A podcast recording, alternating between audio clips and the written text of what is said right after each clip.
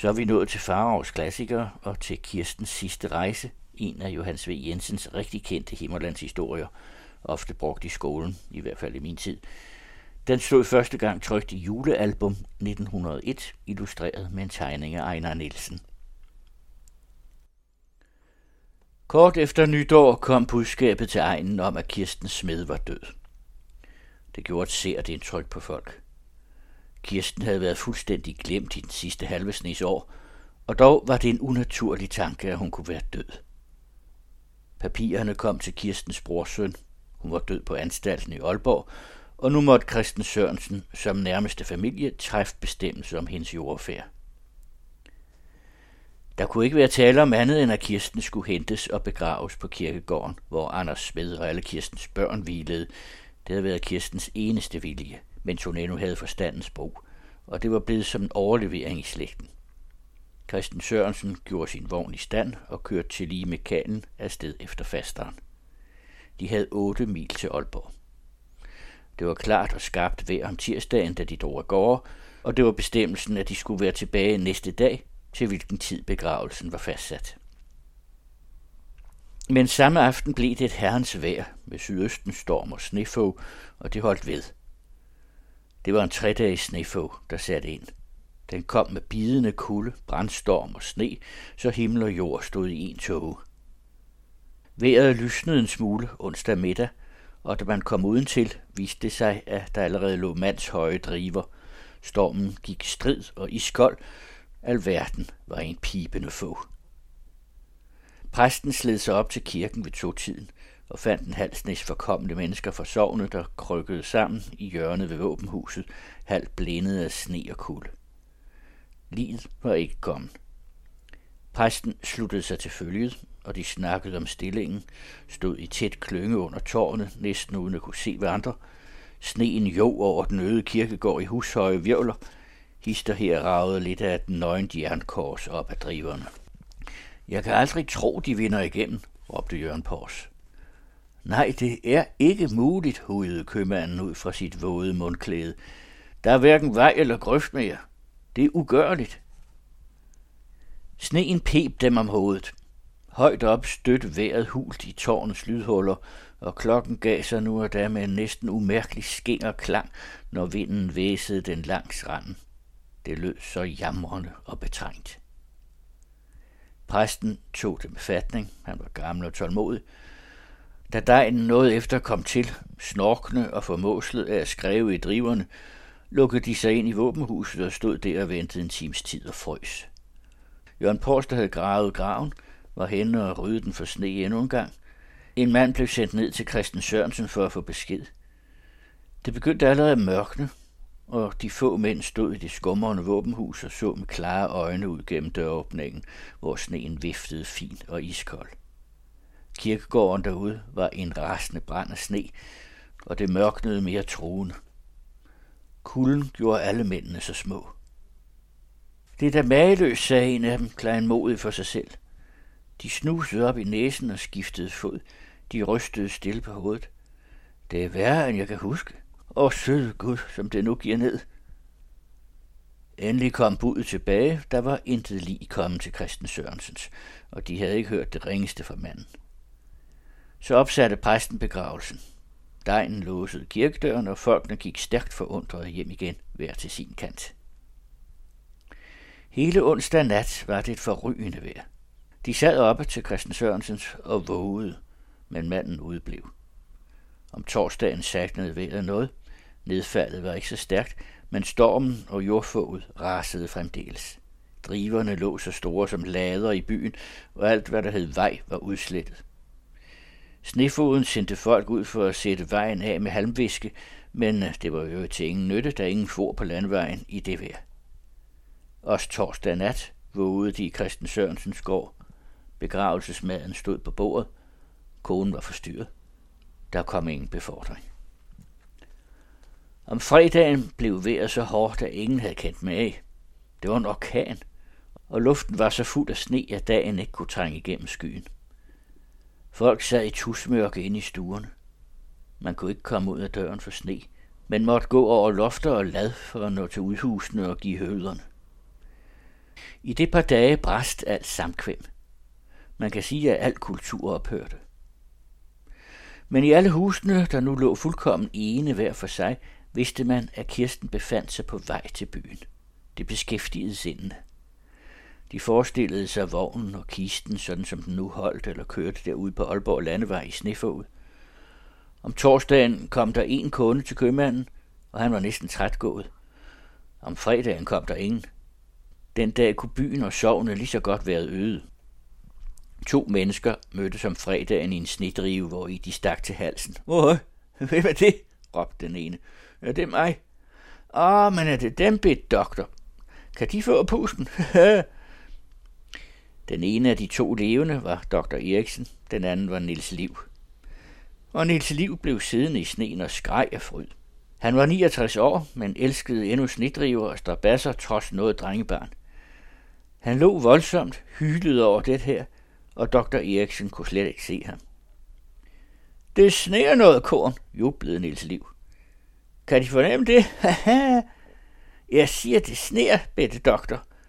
Hvor tror de, Kirsten lander? Jeg sagde til Christen Sørensen, vi får sne, sagde jeg. Tag slæden, sagde jeg. Men han kørte i vognen, fordi Niels Liv er et gammelt sluderchatol. ja, se, bitte doktor, det er også to, der må ud i al slags vejr. Ja, gud i vold. Niels Liv lå herligt og blev borte i sneen. Han gik med et stort grovbrød under armen og agtede sig ud til et husmandssted, hvor han var kommet i tanke om, at det fattige rak måske ingenting havde. Lørdag morgen var der aldeles stille og klart vejr, blik stille og solskin. Da folk kom ud og besteg driverne, kendte de knap deres by og egen igen. Der lå snedriver på 20 alens højde, hvor se sig om fra toppen af dem var en sær fornemmelse. Flere huse var født til, helt op over mønningen. Selve egnen var ukendelig. De høje og agerrundinger, man var vant til at se, havde sneen jævnet, og på andre steder havde der dannet sig ukendte fremspring i terrænet. Synskredsen var en anden, og hele det vældige sneland lå i folder og bølger fra sydøst, som var det vandret ind i et vildt hastværk og under svære kampe. Driverne strakte sig som hvide kolosser, der er sejnet om. Solen skinnede over det store billede på stivnet flugt. Halve mil borte kunne man se et menneske færdes på de blændende ørkner som en sort myre. Snekasterne samlede sig tidligere om morgenen ved krogen. Der blev arbejde for dem i dag. Næsten hele byens mandskab var blevet bøjet. Også Nils Liv ansteg i træskostøvler med skovlen over skulderen, fyre i som en plag. Han hoppede. Han var i den syvende himmel. Snekasting var i hans ungdom det festligste sjov, et menneske kunne komme med til. Det var imidlertid blevet bekendt, at Christen Sørensen nu endelig nærmede sig byen med liget. Han var en mils vej borte på denne side af Fleisborg Krog. Men da der skulle kastes foran ham næsten hele tiden, kunne han ikke være i byen før over middag. I de tre døgn, Christen Sørensen havde været ventet, var han blevet en savnskikkelse. Det var lange døgn, og alt nyt havde været sparsomt. Rygtet om Christen Sørensen, der var på vej med livet, havde forplantet sig på en ser glupsk måde. Hvem der havde bragt nyheden med nu til morgen, var der ingen, der vidste. Men den var trængt igennem.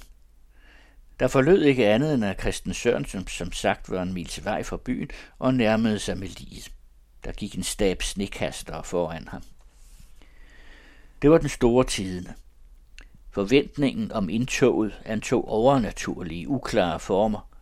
Hele byen kom på benene, de strømmede til fra sovnet, alle skulle til begravelse, når nu Christen Sørensen kom med Kirsten. Der var en stærk stemning i byen hele lørdag formiddag. Snekasterne arbejdede sig ud nord igennem byen og gik skjult i dybe udgravninger, og stedet, hvor de var og havde travlt, røbedes af sneblokkene, der fløj op på kanterne, ligesom ved egen kraft. Der bredte sig en melding om, at Christen Sørensen var nået over bakken ved Per Allerups, og er nu kørt ned i dalen norden for byen.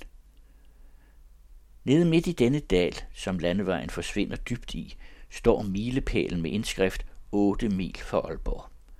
Og har mødt snekasterne fra byen med toget. Tilsammen med de folk, der havde gravet Christen Sørensen gennem Hornum by, blev de over et halvt hundrede mand, der stod på hver sin side af vejen, støttet til skovlene, mens Christen Sørensen kørte igennem og hilste til højre og venstre. Nu var Christen Sørensen endelig igen mellem sine egne. Han holdt stille og gav hånd til så mange, han kunne overkomme. De flokkede sig om ham. Det er ikke din egen vogn, Christen. Nej, det var ikke. Den stod i Nibe med akslen brækket. Den her havde Christen Sørensen lejet i stedet. Det var en lang arbejdsfjedervogn. Folk gik rundt om den og beså den. Hjulene sad i stivfrossen sne lige til navet. Alt underværket var klinet til. Den lignede en snevogn. Den sorte kiste ovenpå var også blakket af frostsneen, som ikke ville slippe træet. Christen Sørensens øje stod jo noget slap i selerne, men han var ellers sluppet nogenlunde fra det. Men folk kendte ikke Christen Sørensen igen. Han var opsvulmet i hovedet og havde fået en helt anden stemme. Han var blevet snakkesalig. Mens han stod og bankede sine hænder og sank i knæene, snakkede han uafbrudt. Han henvendte sig ikke til nogen bestemt, og han var rent åndsforværende. Christen Sørensen kunne ikke sige sig ved svigerne, men han lugtede lang vej hen af spiritus. Der blev så uhyggeligt stille om ham. Han stod og snakkede i et væk som maskine, uden spor af sindsbevægelse. Alle måtte se på det sprængrøde ansigt med de halvbrusne øjne. Han havde stillet sig ved forhjulet af vognen og klemte på, for at de kunne få det at vide alle sammen. Han ville føje dem, skønt han var udslidt af søvnløshed og drik og fordummet af kulde. Han holdt på tømmen med hovne og magtesløse fingre, og allerbedst som han stod, glippede han langt og mødigt. Mælet sank ned til en dæmpet sludren. Han nikkede, stod og småsov. Tror du ikke, at vi skulle se at læse videre, sagde Anders Nielsen, og så vist på ham. Er det ved at holde her længere, Kristen? Kristen Sørensen få op med et sæt og hyppede som et dvale på hestene. Toget satte sig i bevægelse. Kristen Sørensen gik og begyndte igen at snakke.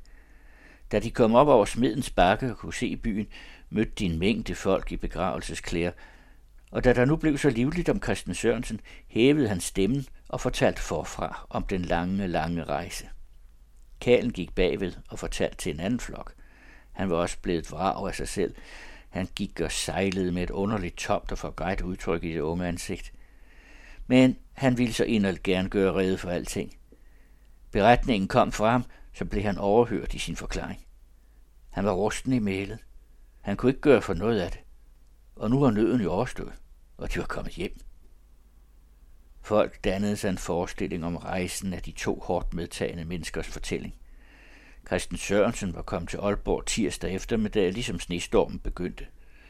Næste morgen kørte han afsted med livet, skønt man ikke kunne se ud over hestenes øren i uværet. De måtte holde ind i den første krog, de kom til, og der kørte de fra, da de syntes, det lysnede lidt. Og sådan gik det dem hele vejen. De vandt frem fra krog til krog. Christen Sørensen var ingen forfalden mand, men her var der ikke andet råd. De havde haft bitre genvordigheder. De får vild. De tabte al orientering. Vidste til sidst hverken redde på sted eller tid. Mange gange sad de totalt fast og måtte hente folk for at blive kastet ud. Det var alt det, de kunne holde sig overvågen i den rasende kulde. Meget af vejen kunne de slet ikke huske. Der havde de rejst som rene søvngængere. Om torsdagen var de nær omkommet, da der ingen folk var ude, og de kørte fast midt ud på de vilde ager et stykke synden for Nibe væltede de i grøften, så vognen skiltes ad. Kisten gik fra hinanden, og livet faldt ud i sneen. Der troede de næsten, de skulle have givet fortabt. Men også den gang fik de hjælp og fik skaffet en anden vogn fra Nibe. Og vi tog til flasken, bekendte Christen Sørensen beklagende, men uden anger. For det skulle gennemføres. Der var stunder, hvor vi kunne lagt os til at dø, havde vi ikke haft munken med brændvin. Jeg tygtes da, men Anton, min kald, blev så søvnig mange gange, at jeg måtte køre med den ene hånd og ryste ham med den anden, for han ikke skulle blive hen. Toget bevægede sig lige ned til kirkegården. Der var gået bud til præsten, og begravelsen skulle stå med det samme. Der var kommet flere mennesker til stede, end nogen mindede sig at have set ved en jordfærd. Dels var der så mange, der havde kendt Kirsten Smed, dels havde rygtet om hendes besværlige rejse lokket mange til.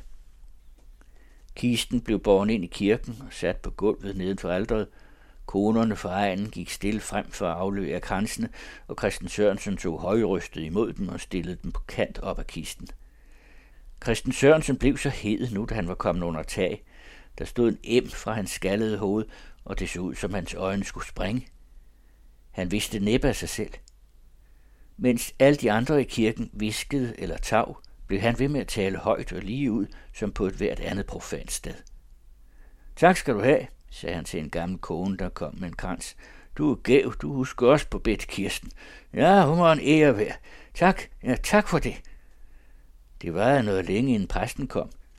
Imens stod de og bide i kirken, så mange som der nu kunne være i det lille skib med de skæve stader og isede mure.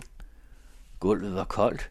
De stod og trådte i støvlerne og bankede fødderne så småt for at føle, at de havde dem. Vil I se livet? spurgte Christen Sørensen pludselig med liv. I kan godt få det at se. Christen Sørensen skruede de små korsformede navler fra og løftede låget af kisten, stadig under en strøm af meget jævne ytringer. Se, hun ligger jo ordentligt. Christen Sørensen blev stående med låget støttet op af sig og tager et minut, mens de så det lille gule hoved i kisten. De allerældste, der var kommet til stede, dem af de gamle slægter, som havde delt liv og skæbne med hinanden, mens Kirsten var levende, de så hendes lig, men de mindedes en stor 20-årig pige med gult hår og de mildeste øjne.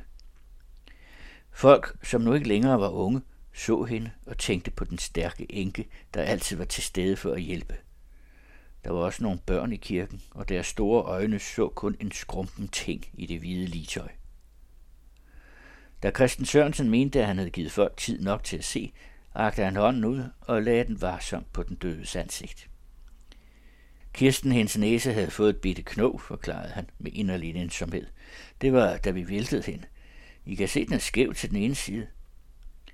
Han forsøgte lempeligt at rette lidt på fejlen, stod og puslede og klog og blid ved den døde ting, som han under opbyggelsen af en hård naturs sidste reserver havde ført hjem gennem vinterstorm og ædende kulde over et vejløst land, ene ledet af kærlighed til den, der ikke var mere, og i midlertid snakkede han videre i det, han også uafbrudt snuste og hakkede op i sin hudløse næse og klippede med de svulne øjenlåg. Ellers kan jeg vel kende hende. Ja, det er jo Kirsten, som vi kan huske. Men for mig er tykkes, at hun svunden meget. Ja, hun er ingenting at løfte. Kom du kun smidt Marie og se hende. Du skal ikke frygte. Kisten er også det mindste nummer, der kan fås til en voksen. Ja, hun er svunden meget. Men hun ligger kønt. Skal jeg lægge nogle af kransene inden i til hende? Kristen forstummede ikke, før præsten kom. Det havde været pinligt for folk at høre på ham. Kristen Sørensen var til daglig en mand, der holdt på formeren, lige så empfindelig for sine omgivelser som folk i almindelighed. Han havde aldrig før snakket sådan op i en forsamling. Men de tre døgns overanstrengelse og kulde havde slidt et lag af ham. Det var som efter en stille overenskomst, at hans kendinge havde givet ham lov til at blotte sig. Begravelsen gik sin gang. Kisten blev puttet ned i den frosne jord, som gemte alle dem, der havde været hendes. Der blev en frisk, sort tue i den dybe sne. Nu hvilede hun også her, Kirsten Smed, den barmhjertige og stærke. Nu var hun firet ned til sin døde. Nu var hun blevet båret hen, hun som altid bar, den hjælperige, som havde kendt livet og stod lige trøstigt ved fødselslejet og de døende seng. Nu lå hun, den stående, den altid håbefulde, der havde set sine egne synk tilbage, hjælpeløse, med deres elendige øjne i hendes. Al den mageløse varme, der havde lyst ud af Kirstens furede ansigt, den var nu kun et fattigt genskin i deres øjne, der huskede hende. De skatte af ydmyghed og af prøvelser og af visdom i menneskelige ting, der lå gemt i Kirstens dybe hjerte, de var nu svage billeder i de efterlevendes erindring. Kirsten var nu hos de trofaste, de gamle bondeskikkelser, der aldrig skal rejse sig mere, de gamle milde folk, der har bedt sig undskyldt, og som ikke lod andet eftermæle efter sig på deres kors af træ, end at de var fødte og døde i gråbølle. Også Kirsten var nu nået til løsningen af det store spørgsmål, der ængstede de gamle, det der endte med at formørke hendes sind. Hun var stuet ned, og spørgsmålet var hørt op. Hun, der til sidst ikke længere kunne tro, og som huskede sig fra forstanden for at komme på, hvad det var, hun skulle. Hun havde nu overhovedet og endelig glemt, at hun havde haft noget ærne. Hun var nu jordfæstet, og der var bedt over hende, og den sidste salme var sungen. Men Christen Sørensen var gået fra pladsen for ind. Anders Nielsen tog ham stille ved armen og førte ham med sig, og Christen lod sig viljeløst lede. Da de var kommet et stykke hen ad vejen, begyndte benene at slå sludder under Christen Sørensen. Anders Nielsen måtte så godt som bære ham. Christen Sørensen snakkede i vildelse, mens han gik. Han svælgede og kæmpede imod søvnen. Da de kom til hans gård, hang han som død vægt på Anders Nielsens arm, men endda blev benene ved at flytte sig under ham. Han kendte sin port, da de gik ind i den, gav en sagte klagelyd og sank sovende om på Anders Nielsens fødder. Hans træk jævnedes øjeblikkeligt. Det kom så dulmende over ham. Jørte Kirstens sidste rejse, en Himmerlands historie af Johannes V. Jensen, læst af Carsten Farage.